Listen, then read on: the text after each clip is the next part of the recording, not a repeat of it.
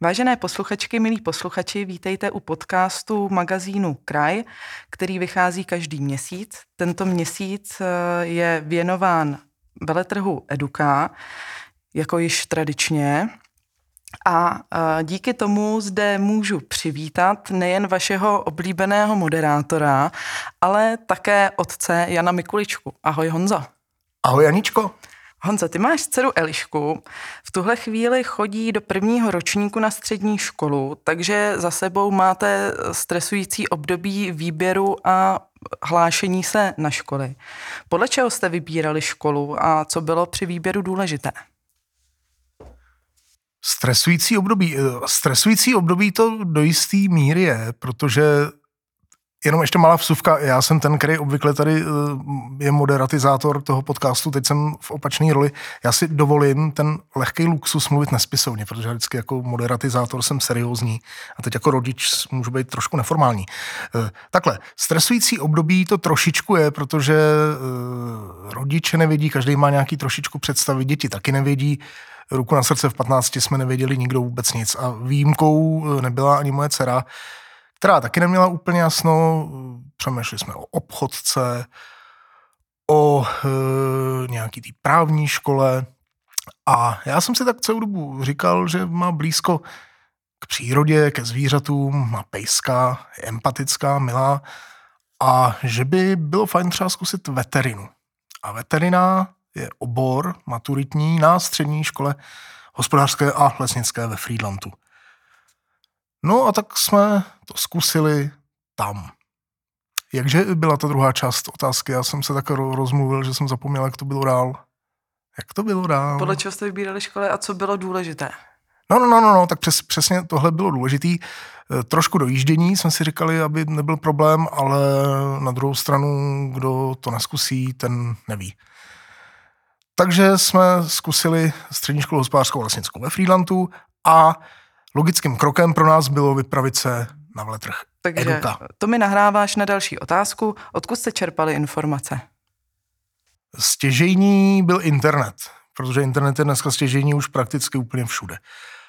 A e, tahli jsme věci z internetu a logicky jsme si na internetu prohlíželi i e, prezentaci Eduky a tak jsme se na Eduku vypravili. Liška tam byla i se školou, protože oni tam pořádají výpravy, díky laskavé podpoře Libereckého kraje mají dopravu zdarma.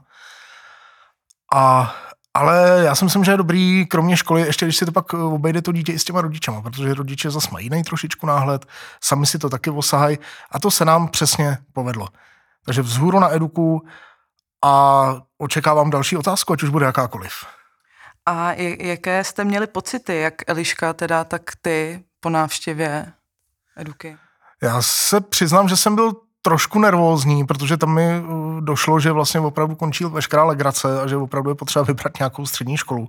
A pokud to dítě není vyloženě jasně vyprofilovaný a jasně rozhodnutý, ano, tohle chci dělat, tohle budu dělat, tak to není, není úplně snadný. Ale bylo to dobrý, bylo to dobrý.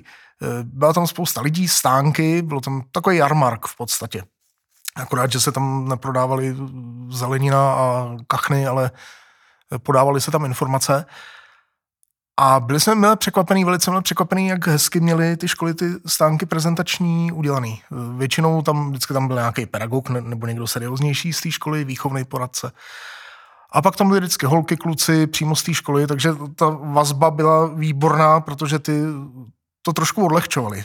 Pedagogové a poradci byli seriózní a děti byly takový milý, lidský. Bylo to fajn. Já si myslím, že, že ta eduka je výborná a že tam by opravdu to každý dítě se mělo podívat.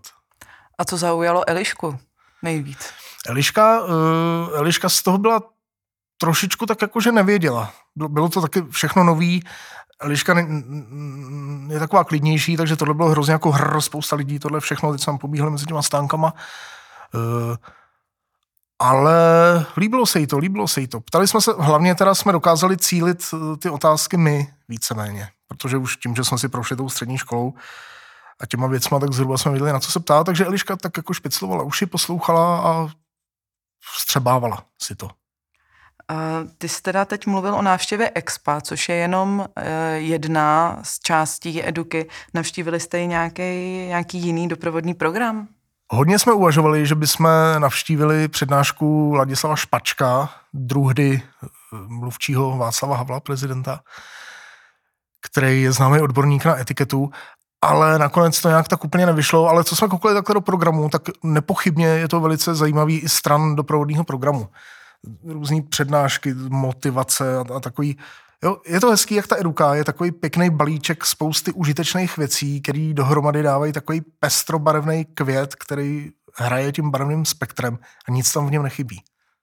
A Honzo, já ti dám poslední otázku. Co bys doporučil uh, rodičům deváťáků, které tohle rozhodování čeká? Doporučil bych jim hlavně pevný nervy v případě, že je pevný nemají. A hrozně moc bych jim doporučil, teď nemluvím z vlastní zkušenosti, nebo teda aspoň doufám, hrozně moc bych jim doporučil, aby si do dětí neprojektovali svoje ega a svoje třeba nenaplněné sny z dětství, protože se často stává, že dítě by i něco jako chtělo, ale rodič řekne, ne, půjdeš na obchodku, ne, půjdeš tam a tam. Tak bych hrozně rád apeloval na rodiče, aby samozřejmě musí do toho mluvit i oni, ale aby to hlavní nechali fakt na tom dítěti, protože když se na děti tlačí, tak to není nikdy dobrý. A když se na ně netlačí, tak to naopak dobrý je a to dítě si samo postupně najde tu cestičku, kterou se chce vydat. Honzo, já ti moc krát děkuji za inspirativní a podnětný rozhovor. Tímto se s tebou loučím. Ahoj. Ahoj.